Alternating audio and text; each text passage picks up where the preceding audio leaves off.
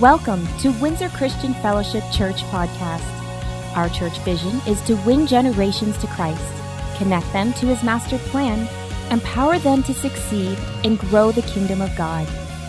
For other podcast resources or more information about Windsor Christian Fellowship, please visit us at www.wcf.ca.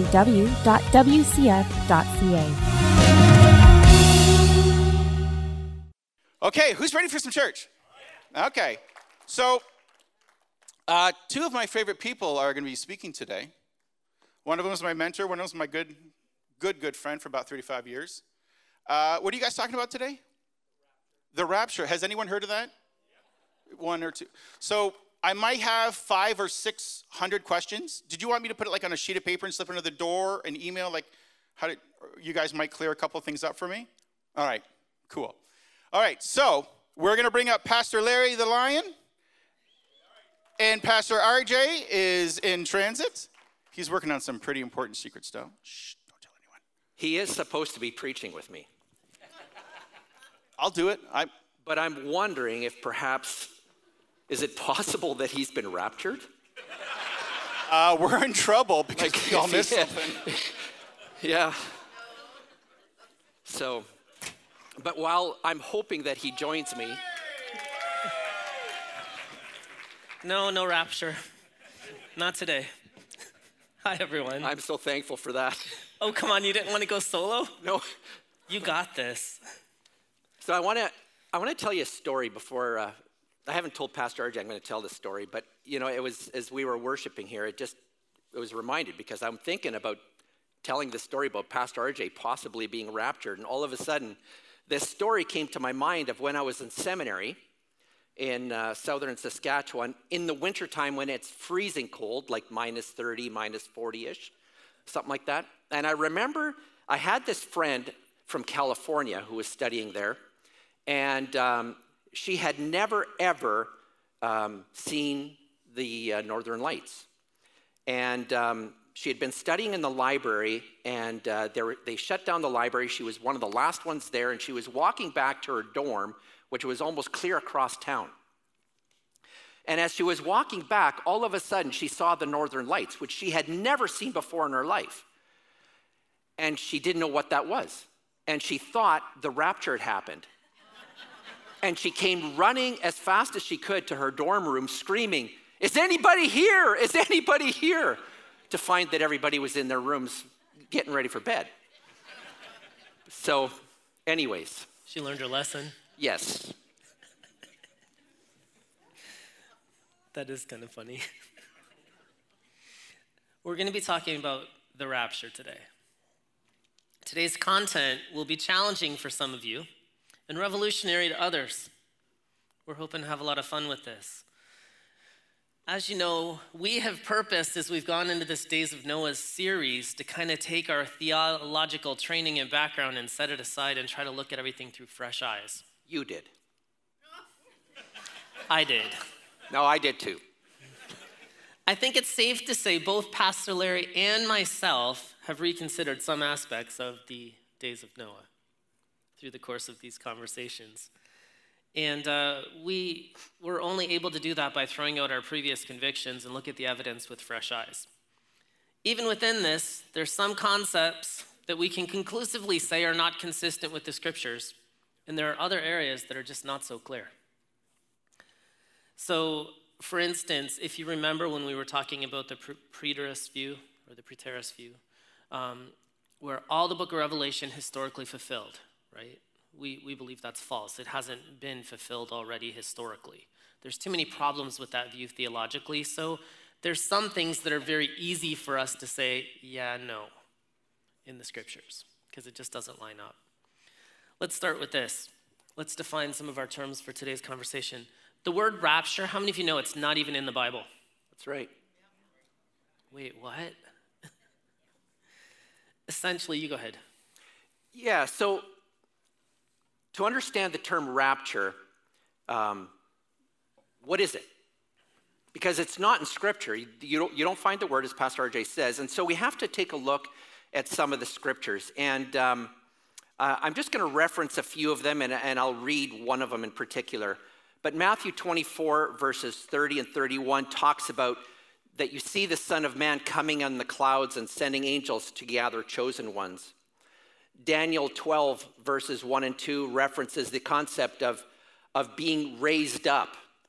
Luke 21, verse 25 to 28, references the idea that you will see a Son of Man coming in a cloud with power and great glory. And when you see these things, look up because your redemption is near.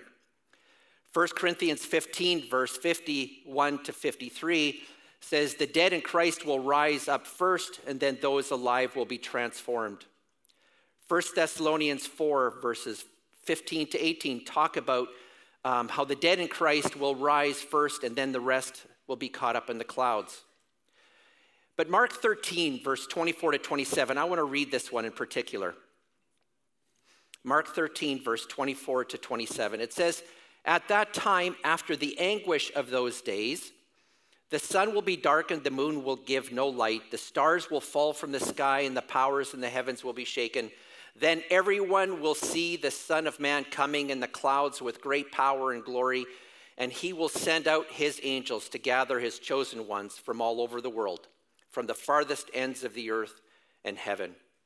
When we read that, we get this obvious understanding, this picture of, of God or Jesus coming down in the same way that he went up in the clouds.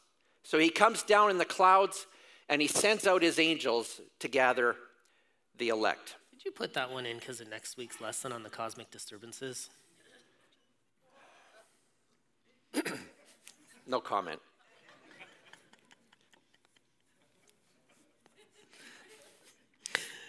When we look at the word tribulation, what is God's purpose for tribulation? Oh, that's a good question.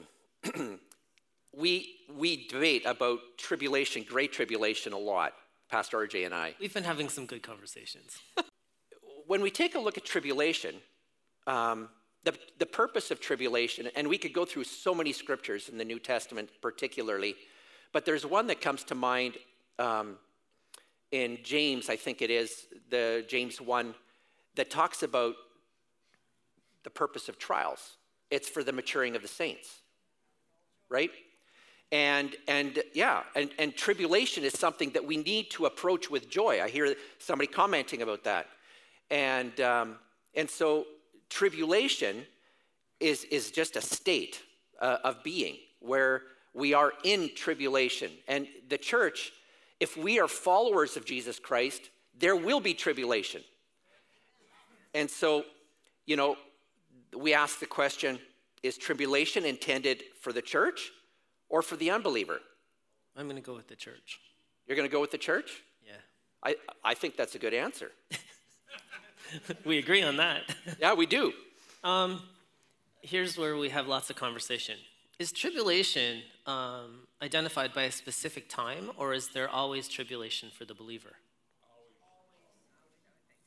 I we don't disagree maybe, with this one. Maybe it's both.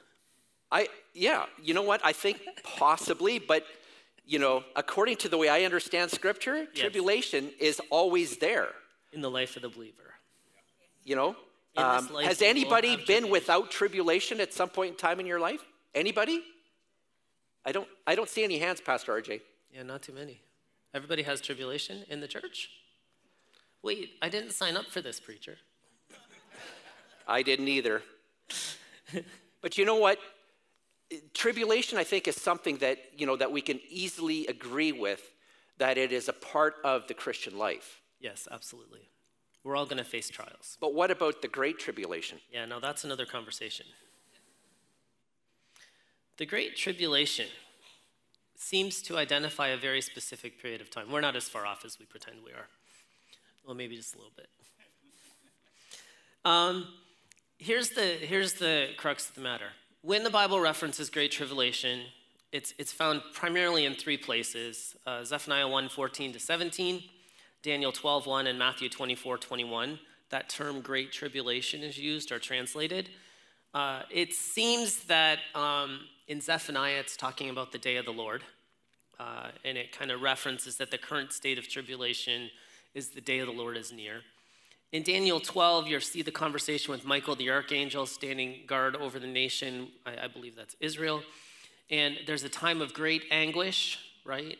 And then in Matthew 24, in Jesus' words, we see this. So the question we have to ask ourselves is Is the great tribulation referenced in these verses something different than the word tribulation that's referenced in many other places? Now, let me, let me take a step back and, and have some fun with this. I could say I'm having a bad day. I could also say I'm having a very bad day. Is there much difference in what I'm trying to communicate to you? Some say yes, some say no. Well, that Pastor would Larry, what do you think? Well, that would depend, Pastor RJ, if that very bad day is an isolated situation where it was worse than any other time prior and any other time coming. Aha. So we would conclude from that that this great tribulation period would be something that is a little bit greater than the normal tribulation that you go through. Yeah, agree. But wait, there's more. Let's go to the day of the Lord.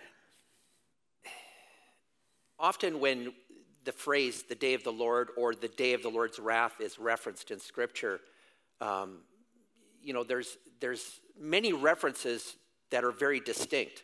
One is that the day of the Lord is the day of his coming, um, the day of the day of redemption, or um, the day or that millennial reign of our Lord Jesus Christ uh, is in some cases because of the reference in uh, Peter, Second Peter, where it says, "A day is like a thousand years, and a thousand years is like a day." I've heard some theologians actually say, "Well."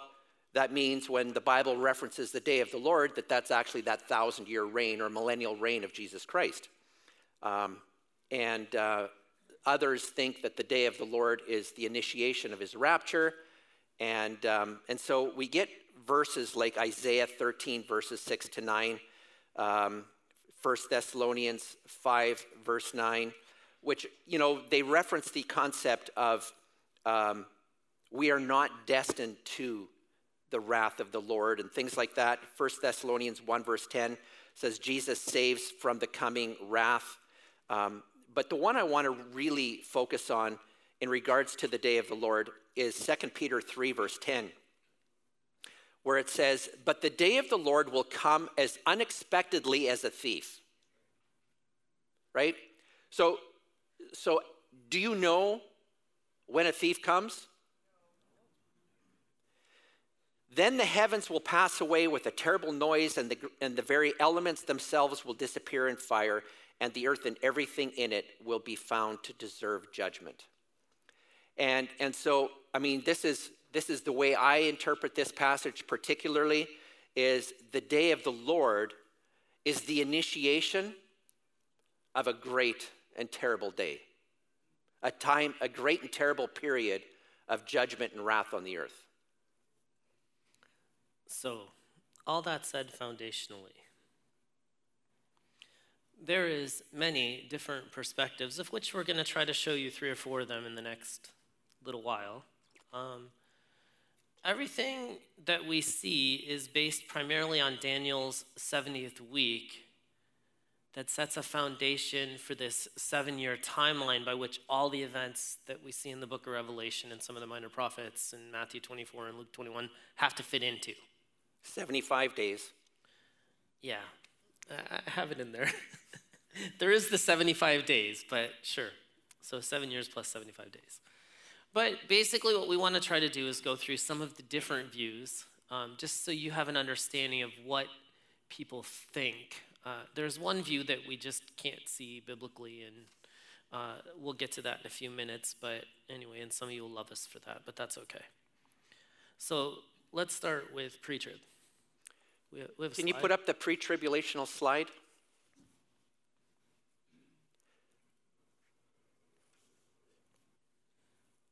There you go. And so when you take a look at the slide, this is now understand we've portrayed a view based on pre tribulational rapture. And within each of the primary rapture or concepts or, or theologies, there's many, many, many different views. But this is one of the most common, where the rapture happens in the very beginning of Daniel's 70th week. And Daniel's 70th week also is initiated by a peace treaty made by the Antichrist, a peace treaty of seven years with the Israeli nation. Um, but the rapture happens before any of that happens. And so, for the first, um, you have the seals, and then you have the trumpets. And during the trumpets, the peace treaty with Israel is broken, and the Antichrist raises himself, or he reveals himself as the Antichrist or as God in the temple. Uh, then you follow the trumpets with the bowls, and the second coming happens at the end of Daniel's 70th week. But when we take a look at the rapture, or the pre tribulational rapture idea, it's based on an understanding of an imminent return of Jesus Christ, that it could happen at any moment. Like, did Pastor RJ get raptured when he didn't show up in the front row? Well, that's what I was just beginning to wonder here because you weren't joining me in the front there. But that means you got left. Well, that's what I was afraid of. That's why I was extremely concerned. But doesn't it tell us that we have an assurance of our salvation in 1 John and we don't have to be afraid? That's right. That's why I don't agree with the pre tribulational rapture concept amongst other things. But Pastor RJ, another belief is based on Second Thessalonians chapter 2 verses 6 and 7 and I'm reading from the English Standard Version. And it says, "And you know what is restraining him now so that he may be revealed in his time. For the mystery of lawlessness is already at work. Only he who now restrains it will do so until he is out of the way." So the belief is that the he which is removed, giving way to the Antichrist, is the church. So that, uh, how about I tell a story? Sure. I think I've shared portions of this. When I was down in Dallas going to Bible school, I remember um, Hilton Sutton actually came in. He was teaching on the stage on end times and eschatology. And he taught for, for five days or four days, and then on the fifth day, he opened it up for questions. And I remember I put my hand up because I had a question for him about this specifically, this verse. And I asked him this simple question. I said, Sir, can you show me another place in the scripture, especially the New Testament, where you see the church referred to in the masculine? And he rattled off Ephesians 3, he shall be our peace. Well, he's talking about Jesus, the head of the church. But he wasn't referencing the church, which is always referred to in the feminine. So I have a huge challenge when we're using this verse as a proof text for the church to disappear, but the church is referred to in the feminine. So it can't be the church that they're talking about there. That's right. Don't ask me who I think it is. I know. We've had some fun conversations about this. Biblically, the most logical answer is it's Michael the archangel. Um, but yes, we've had interesting conversations about other options. You know, um, again, going back to seminary, I was taught a pre tribulational rapture, and that's the only option. Um, I wasn't taught any other option. And, uh, and so a lot of the materials and the books that we had to read, um, you know, they all focused on those realities. And so when I get into my first pastorate, um, there was a new Christian who was reading and, and really diving into the Word of God. And um, they were asking me questions about the rapture and the timing of the rapture.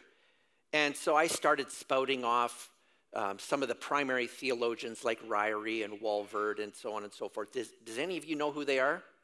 Yeah, okay, one person. Well, she didn't know who they were either. And she says, Yeah, that's really nice. I don't know who they are. But what does the Bible say? And you know what? I was tongue tied. And I'm like, Lord, what do I do? I've got to come with an answer. And it, it, it, it caused me to dig into the word. But, anyways, I did mention Walvoord. John Walvoord, in his book, The Rapture Question, which is one of the books that I had to read, states It is therefore not too much to say that the rapture question is determined more by ecclesiology than eschatology.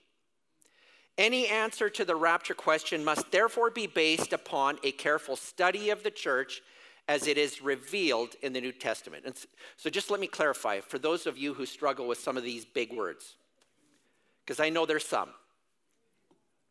Ecclesiology is the study of the church. And so, what Walvoord is saying, in order to understand the rapture question, you have to understand the theology of the church. Because the theology of end times doesn't give them the answer they're looking for. Anyways, I could keep going on that one. I'll stop. Revelation 1 7. Look, he comes with the clouds of heaven, and everyone will see him, even those who pierced him. And all the nations of the world will mourn for him. Yes, amen. That, that challenges a few things because there's an assumption with this view, pre trib, which clearly we're kind of shying away from, but uh, there's an assumption that it can happen at any moment, and only those that are in on it are going to know when it happens. But this Revelation 1 7 says, All the nations of the world, everyone's going to see him. They're going to see him coming, they're going to see the sign of his coming. Revelation 6 also identifies the reality that everybody will know. They see yeah. it. There's, there's a few places. Yeah. So it's not going to be some secret thing that happens for only the church. It's going to be something that when he comes again, everybody's going to know he's coming, and some of them aren't going to be very happy about that. So, the next view we want to talk about is the mid tribulation view. Um, foundationally, you see this in Daniel 7. Uh, I'll start in verse 25. He shall speak words against the Most High and shall wear out the saints of the Most High, and shall think to change the times and the law and they shall be given into his hand for a time, times, and half a time. So we need we have that second slide. slide. Yep. Did we get it? Can you explain yep. it? You explain it. So the belief is that the first three and a half years is represented by what this passage is talking about is um, he will speak words against the Most High, and he shall wear out the saints of the Most High, and he shall think to change the times and the law. So the Antichrist comes into the scene endeavoring to change everything. And um, so that the first three and a half years is a tribulational period, yes, but the last three and a half years is the great tribulation, and that's described by Matthew 24 where it says, For then there will be great tribulation, such as not been from the beginning of the world until now, and never will be. So the idea is that we're not destined for great tribulation, but we're destined for tribulation. And so the mid tribulational rapturists believe that, yeah, the rapture will happen in the middle before the Antichrist comes and you know, reveals himself, and um, the bad stuff really happens. This is actually the least favored of, of the four views that we're going to be talking about. Can we just about. place that second slide back up again, the mid tribulational view? So, according to the mid trib view, when the peace treaty is broken is the time of the rapture. And then the trumpets, the bowls, and the second coming. Well, I like the concept that we were not destined for wrath, and I think there's lots of scriptures that talk about that we, the church, are not destined for his wrath. Um, there's a lot of maneuvering with the timeline there to make that work. Uh, at any rate. Which leads us to uh, the third view we want to talk about, which is the post tribulation view. Now, there's many variations of this view, ranging from um, a rapture and then a second coming later to the second coming and the rapture of the same event. Yep. There, there's many different variations of this. The key verses are found in Matthew 24. If you were to read verses 29 to 40, it talks about this, or 1 Thessalonians 4, 16 and 17, 1 Thessalonians 5, 1 to 4. We read some of those earlier. You know, in 1 Corinthians 15, it suggests the last trumpet. You know, is that the last trumpet that's listed in Revelation? We could have some conversation about trumpets right now. I know you study trumpets quite a bit with Israel. There's a lot of trumpets. Trumpets were really significant, you know, in the uh, Israeli history. Hmm. you know, I had somebody text me actually and asking me specifically about the last Trump. And, uh, and basically, I, I, I, just, I didn't give them the answer. I just sent a text back and I says, spend some time and study the relevance of the trumpets to the Israeli nation. Um, because as far as their, their, their faith, their, you know, the, the temple service and, and everything, and, and even as a nation in general, the trumpet was very, very important. And so, you know, there's many trumpets in Israeli culture. Yes. And we'll put up that third slide now with the post tribulation view. And when we look at this slide, you know, you've got the peace treaty, the seals, the peace treaty's broken, the trumpets and the bowls, and then the rapture happens. Then there's the 30 days and the 45 days. You know, um, so clearly uh, it seems that the rapture is after this period of great tribulation that's, that's on the earth where the Antichrist is released to um, attack the saints and, and conquer them for a season. So that would, that would sum up kind of the, the third view, the post tribulation, which leads us to the pre wrath view. That in the pre wrath view, there's a distinction between God's wrath and the wrath of Satan um, where the Great Tribulation or the tribulation period in general is not the wrath of God, it is Satan's wrath against the followers of Jesus Christ. So, does Satan war against his own? No. What's the point? He would be defeating himself. So, doesn't, doesn't Jesus even talk about a house divided can't stand? Cannot stand. Satan can't drive out Satan. Let's go to Revelation chapter 12, verses 12 and 17. It says, Therefore, rejo- Therefore rejoice, O heavens, and you who dwell in them. But woe to you, O earth and sea, for the devil has come down to you in great wrath, because he knows that his time is short. Then the dragon became furious with the woman, who is Israel, and went off to make war on the rest of her offspring, on those who keep the commands of God and hold to the testimony of Jesus. So, in regards to that passage, I've often had people argue with me that that is exclusively talking about the people of Israel. But how many people of Israel actually follow Jesus? They're waiting for their Messiah. And so, who is he waging war against? We are adopted heirs into the household of Abraham. Right? And here's another key passage in the pre wrath rapture concept Matthew 24, verses 21 to 22. And I'm reading from the English Standard Version. For then there will be great tribulation, such as not had since has not been from the beginning of the world until now, no, and never will be. And if those days, which days? Is it not referring to the days of great tribulation? If those days had not been cut short, no human being would be saved. But for the sake of the elect, those days, which days? The great tribulation will be cut short. And I mean, so obviously you, you can kind of tell Pastor RJ's just sitting there smiling at me because he knows where my inclinations lie. Um, but we're going to go and smash all that in a minute here.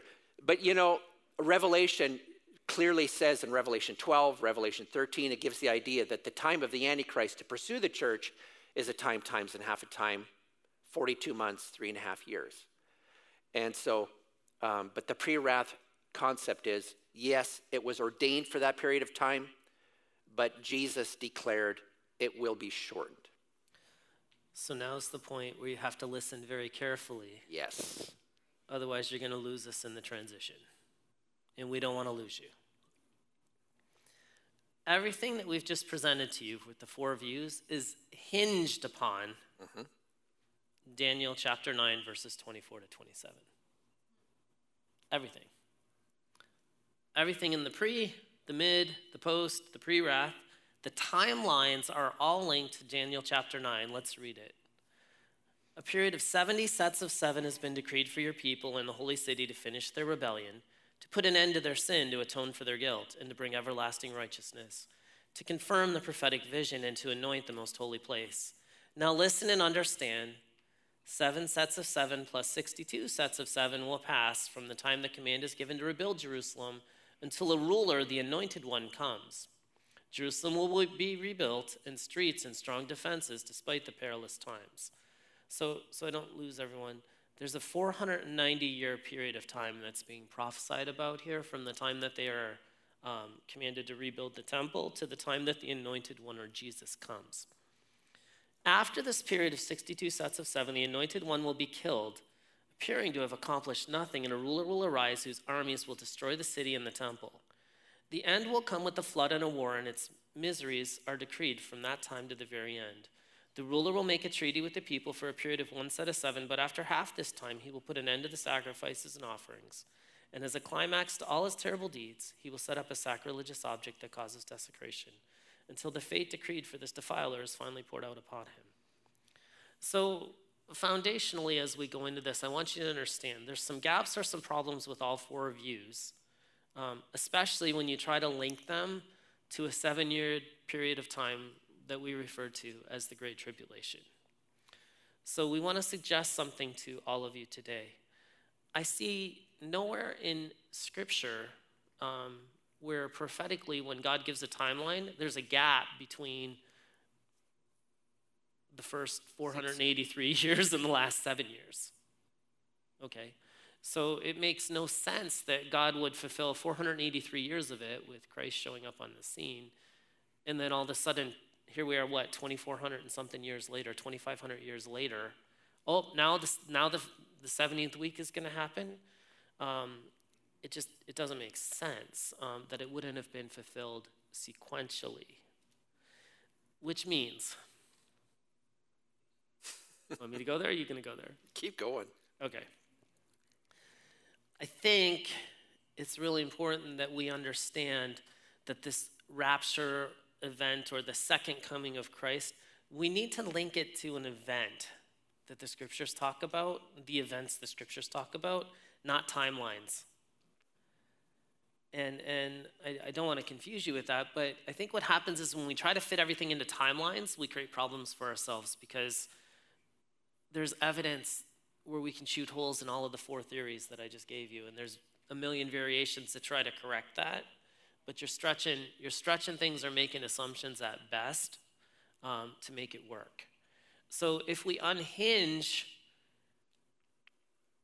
our eschatology from Daniel 9, you with me? In that, Daniel 9 was fulfilled sequentially 490 years. Halfway through, Christ was crucified. He stopped the sacrifice. That generation, Titus came in later and destroyed the temple. Um, so, that portion of Daniel 9, it seems that that already happened. And there's some that would take this and say, well, Matthew 24 talks about that, Luke 21 talks about that it could, there could be something in the future there because we know that the book of Revelation hasn't all come to pass yet. Can I just comment on that real yeah, quick? help me clarify that. In Matthew 24, and this was always my biggest issue, is without really digging in deeper, I made the assumption that in Matthew 24, when Jesus ref- references what the prophet Daniel was talking about, of the abomination of desolation, I just commonly understood, well, Daniel 9 talks about the abomination of desolation. Because that's what you were taught. Because that's what I was taught. So, and, um, but actually, when you go into the original Hebrew and Greek understanding of the words, it's interesting that even in Scripture, the reference that's given is not Daniel 9, it's actually Daniel 12. Or 11, maybe. What's that? I'll take 11 too. 11 and 12.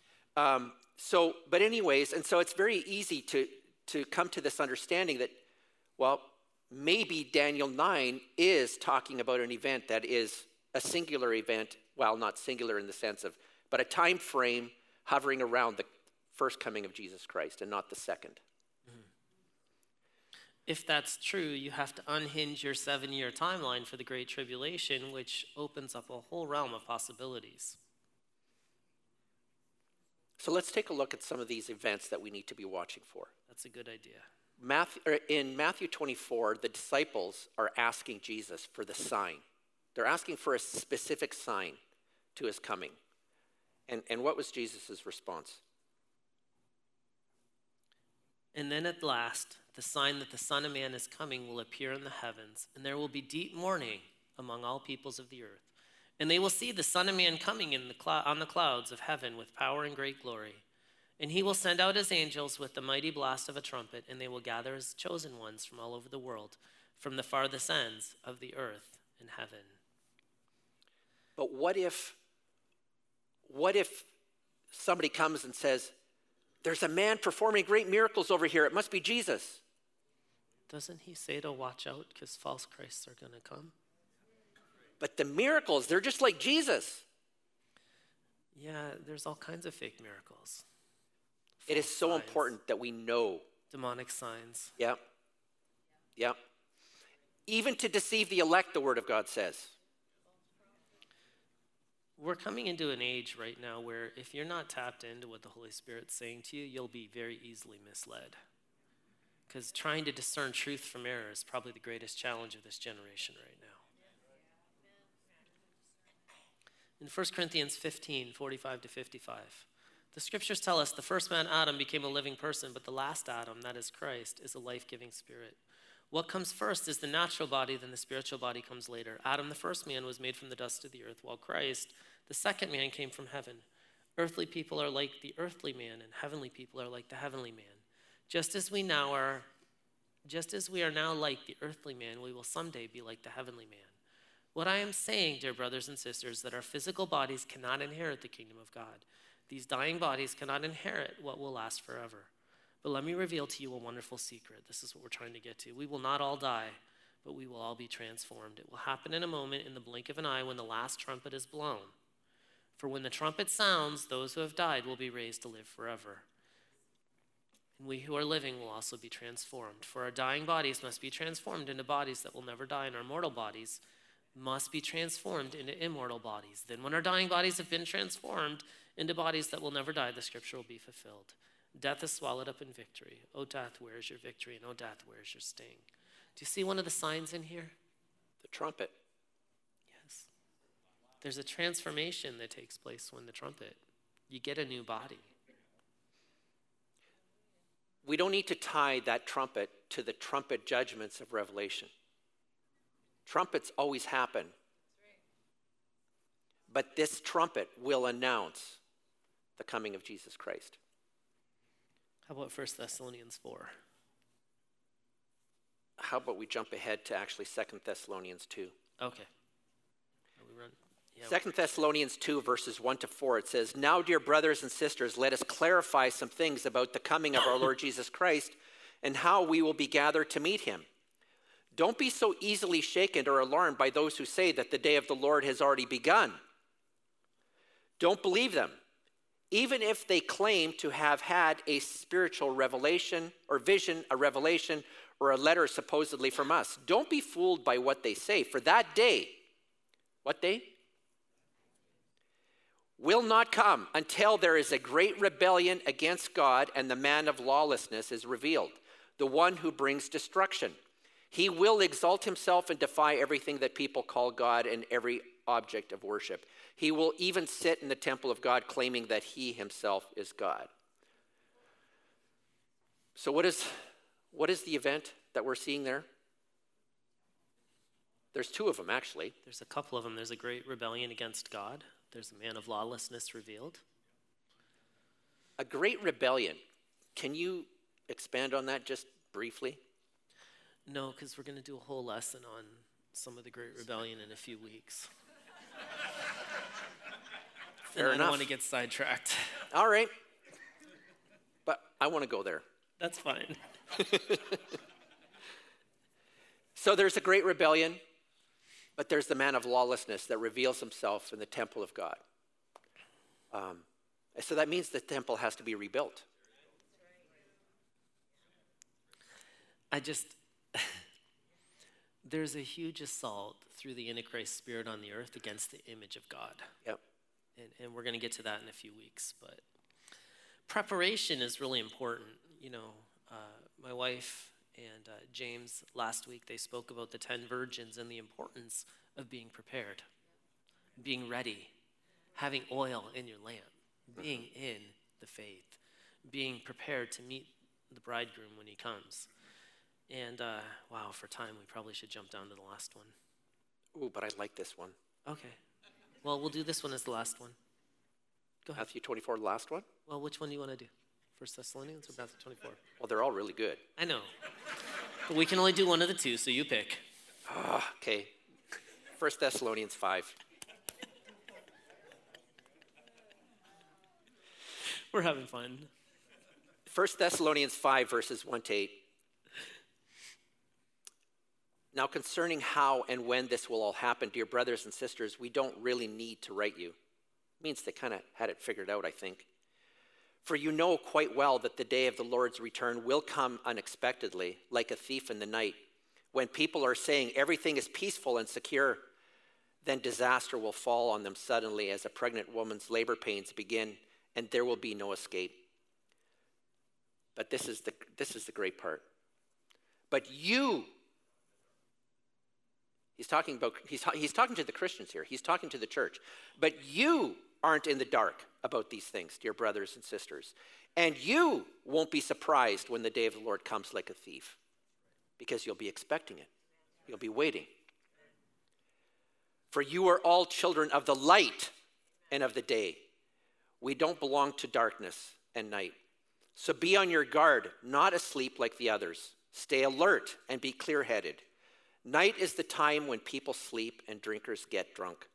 But let us who live in the light be clear headed, protected by the armor of faith and love, wearing our helmet with the confidence of our salvation.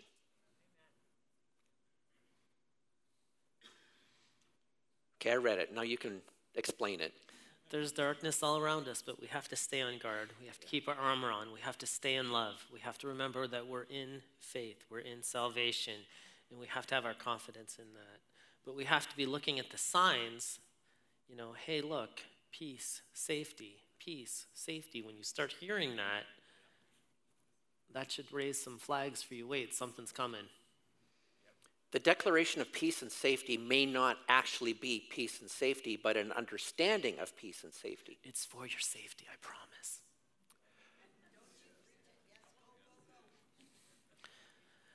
Listen, uh, next week we're going to talk about the seals. We're going to talk about the four horsemen of Revelation. We're going to talk about maybe a potential thing to look for that's really important for the timeline for this event that we call the rapture or refer to as the rapture.